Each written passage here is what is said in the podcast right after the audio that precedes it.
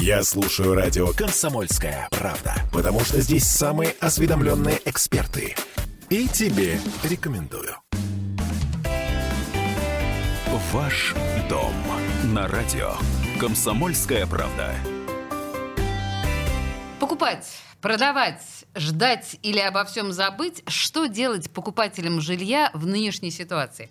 Мы консультируемся сегодня с генеральным директором операционного бизнеса ГК «Ленстрой Трест» Денисом Заседателевым. Здравствуйте, Денис. Добрый день.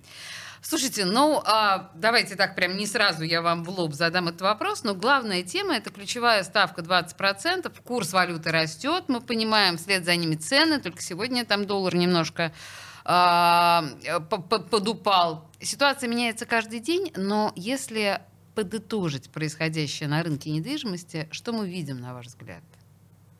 Ну, смотрите, за последний месяц как раз, да, у нас такой очень активный был месяц, когда все, все, все быстро менялось. Что, что происходило на рынке? А рынок недвижимости, первичной недвижимости, он такой немного инертный, да, и а, в марте еще реализовывались сделки, которые были одобрены в феврале. То есть мы март еще прожили по некоторой инерции, да. То и есть мы еще не почувствовали там изменения? Мы уже почувствовали, уже конечно, почувствовали. да, мы уже почувствовали это по новым покупкам, но в целом наше опасение было, что банки с 1 марта там предыдущее одобрение закроют, да, у нас рынок, что там э, скрывать 80% рынка это ипотека. И, конечно, конечно. для нас э, ставка по ипотеке и вообще доступность это там, ну, ключевая, ключ, ключевая вещь. И 20% это почти катастрофа. Тем более, что понятно, что э, для покупателя это уже будет 25. Да, это будет 25, а год назад было 5-7. Да? да. И, конечно, вот 20 это катастрофа, это там даже психологическая да, катастрофа. И, конечно, люди даже не рассматривают сейчас. И вот все сделки, которые у нас идут, это либо э, одобрение, полученное еще в феврале, либо семейная ипотека, которая осталась, да, параметры, которые не поменяли, либо ипотека, льготная ипотека с господдержкой 2020, которая там ограничена сумма кредита не более 3 миллионов рублей. Но это вот мы говорим о каких-то прежних историях. Да. До эфира вы мне сказали, что кое-что изменилось.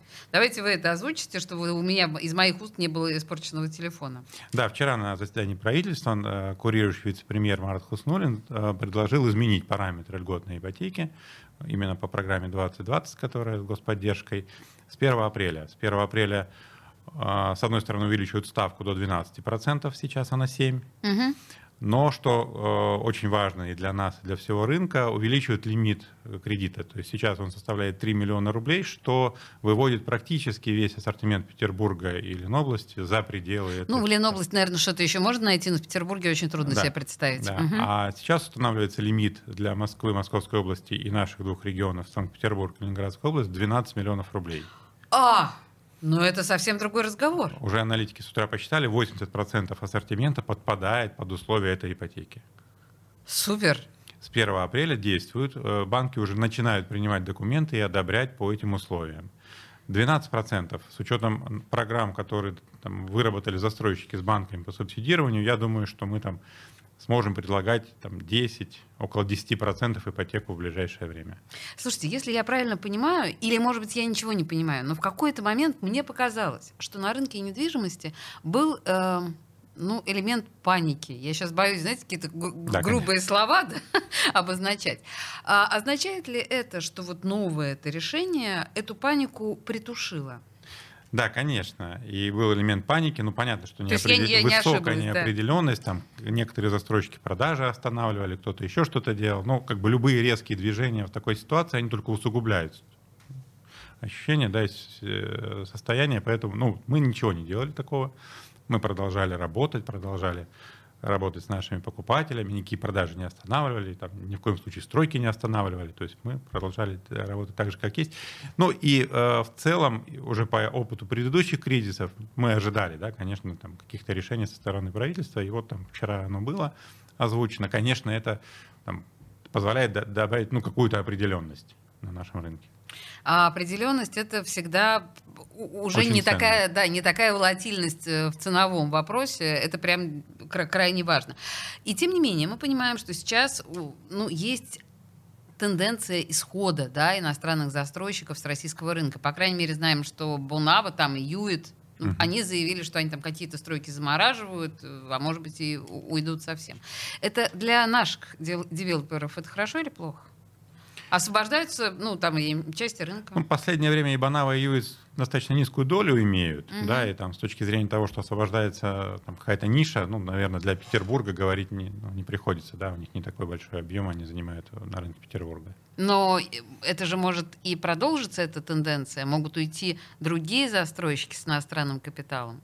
Я просто пытаюсь вас спросить, угу. это хорошо или плохо для э, чисто российского петербургского девелопера? Знаете, если говорить там в современных э, категориях, э, в, в части девелоперских компаний мы прошли существенное импортозамещение.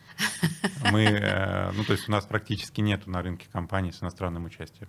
Ну и еще вот, ну, про, про нагнетание, да, вот про то, что мы говорим, что все становится хуже, мы понимаем, что и последнее время строительные материалы дорожали, но мы понимаем, что к вопросу об импортозамещении, наверное, сейчас э, цены повысятся еще несколько, потому что ну, какие-то составляющие строительства либо уйдут с рынка, либо будут дико дорожать. К сожалению, имеет место такая ситуация сейчас. Да, у нас с начала марта начали повышать цены. Кто-то повышает цены, потому что действительно имеет импортную составляющую, кто-то повышает, потому что паника, и надо повышать. А, ну, какое-то время займет стабилизация, да, там понятно, что мы подрастем по себестоимости, насколько говорить пока сложно. Проблема в том, что у нас, знаете, у нас не, ну, небольшая доля импорта, импортных материалов, но они какие-то такие важные, да, там условно, там ламинат, э, ламинированные э, поверхности, там МДФ, чтобы произвести МДФ, нужна там, нужна там маленькая часть э, из Германии. Это как бумага, чтобы она должна была белая, должна быть чуть-чуть. Это чуточку, чуть, да, но это да, так да. важно. Это да. влияет. И, конечно, угу. мы будем иметь, э, ну, кроме того, логистические проблемы существуют, да, и я думаю, что мы какие-то, какое-то время, месяц, два, три, будем, ну, к этой ситуации прибиваться и будем иметь проблему ну, просто с физическим дефицитом тех или иных материалов. Значит, давайте, положа руку на сердце, тогда мы понимаем, что цена подрастет. Ну, очевидно, в да, ближайшее ну, время. Да. да, мы не будем с этим спорить, мы называем вещи своими именами. И если мы возвращаемся к первому вопросу программы, что сейчас, вот на ваш взгляд, покупать, продавать или подождать? Или вообще обо всем забыть? Все. Все. Ну, главное не совершать каких-то резких движений и там, эмоциональных. Да, то есть надо там, все равно взвесить и понять. Понять, смотря, э, для чего. Если человеку нужна квартира для жизненной ситуации, изменения жизненных условий, улучшения и так далее, и так далее, то в любое время можно покупать квартиру. И, и сейчас, и потом это зависит от его целей. Если рассматривают квартиру как ну, некоторое сохранение, то это там, ну, это всегда было, да, там, а, хорошим способом сохранения денег, но и тут надо подходить, э, ну, разумно, да, надо посмотреть, потому что, ну, все подряд хватать тоже нельзя, да, там может быть потом неликвидным оказаться то, что купишь сейчас. Поэтому спешить точно не надо, угу. но действовать с холодным разумом. С, да, с холодным носом, как говорит моя подруга. Слушайте, э, вы сказали, что вы сейчас пока точно ничего не замораживаете, не притормаживаете. Но вообще, на ваш взгляд, тенденции, ваши коллеги, девелоперы, будет вот эта тенденция притормаживания или вообще заморозки сдачи некоторых проектов? Я думаю, что с точки сдачи, что с точки зрения объектов, которые строятся, такой проблемы быть не должно, да, поскольку мы уже несколько лет живем там, в новой схеме работы, и обеспечены проектным финансированием на весь объем работы, на, до конца проекта. То есть там даже если там продажи останавливаются в ноль, у нас есть банковское финансирование, которое нам позволит достроить объект и ввести его. То есть то, что касается текущих строек, я думаю, что не будет особых проблем с тем, что их не будут достраивать. А если мы чуть подальше посмотрим, а, замышление новых проектов и так далее? Ну, как в любом кризисе, а, какие-то инвестиционные решения принимаются сложнее. Да? В нашем бизнесе очень важно там, почему мы тоже там, стали аккуратнее смотреть на это, в нашем э, бизнесе очень важно принятое обязательство выполнить. И мы должны понимать, какая вопрос у нас будет... репутации. Да, вопрос не то, что репутации, мы должны, там, ну, там, мы по закону обязаны выполнить Я... обязательства, да. принятые э, перед дольщиками. И э, мы должны быть уверены, что там, ну, там, какая будет себестоимость, что мы сможем достроить за те деньги, за которые мы продаем. Поэтому э, ну, какое-то время на, вот, на утрясание ситуации с частью поставки, с частью формирование стоимости, оно требуется для того, чтобы можно было делать прогнозы. А, наш бизнес, он такой, знаете, очень длинный. Мы, наши проекты, да, там от двух до пяти, до десяти лет. И, конечно, а, при вот такой сильной изменчивости очень сложно планировать на, такой, на такую перспективу. Поэтому, конечно, застройщики будут чуть аккуратнее сейчас выводить. Но в целом целом, да, там, э, с коллегами, с кем общаемся. Ну, ни у кого нет панических настроений, все готовы продолжать работать, развивать в том числе развивать продукты, делать жилье лучше и качественнее. То есть, э, делая вывод, э, мы понимаем, что вкладываться в вот просто тупо вкладываться сейчас, и в особенности, там, принимая в расчет какие-то импульсивные решения, наверное, не стоит, имея в виду, покупая недвижимость, да, если сейчас есть острая необходимость, то, наверное, откладывать это решение не нужно. Э, и у меня к вам еще такой, знаете, вот, э, может быть, философский вопрос. Вам он может показаться глупым, но я думаю, что для многих он сейчас важен. Это последний вопрос в нашем сегодняшнем с вами общении. Вот в сегодняшней ситуации, на ваш взгляд, что важнее, цена или комфорт? Ну, я бы так сказал, что всегда важно находить вот эту золотую середину. И я все равно считаю, что комфорт, э, что как бы можно там на наш язык перевести качество да, продукта, качество продукта, а, оно все равно важно. Если квартира для себя, то тебе потом там жить. Да? Если у тебя будет квартира там, с окнами накат, это ну, плохое качество жизни сколько бы она ни стоила. Иногда, может быть, даже навсегда. Да, иногда, может быть, даже навсегда, сколько бы она ни стоила. Если это квартира как сохранение, да, то опять же, чем она лучше как продукт, чем она более качественная и комфортная, тем это будет более ликвидный товар все равно. Поэтому надо смотреть на это. Цена не является главным фактором.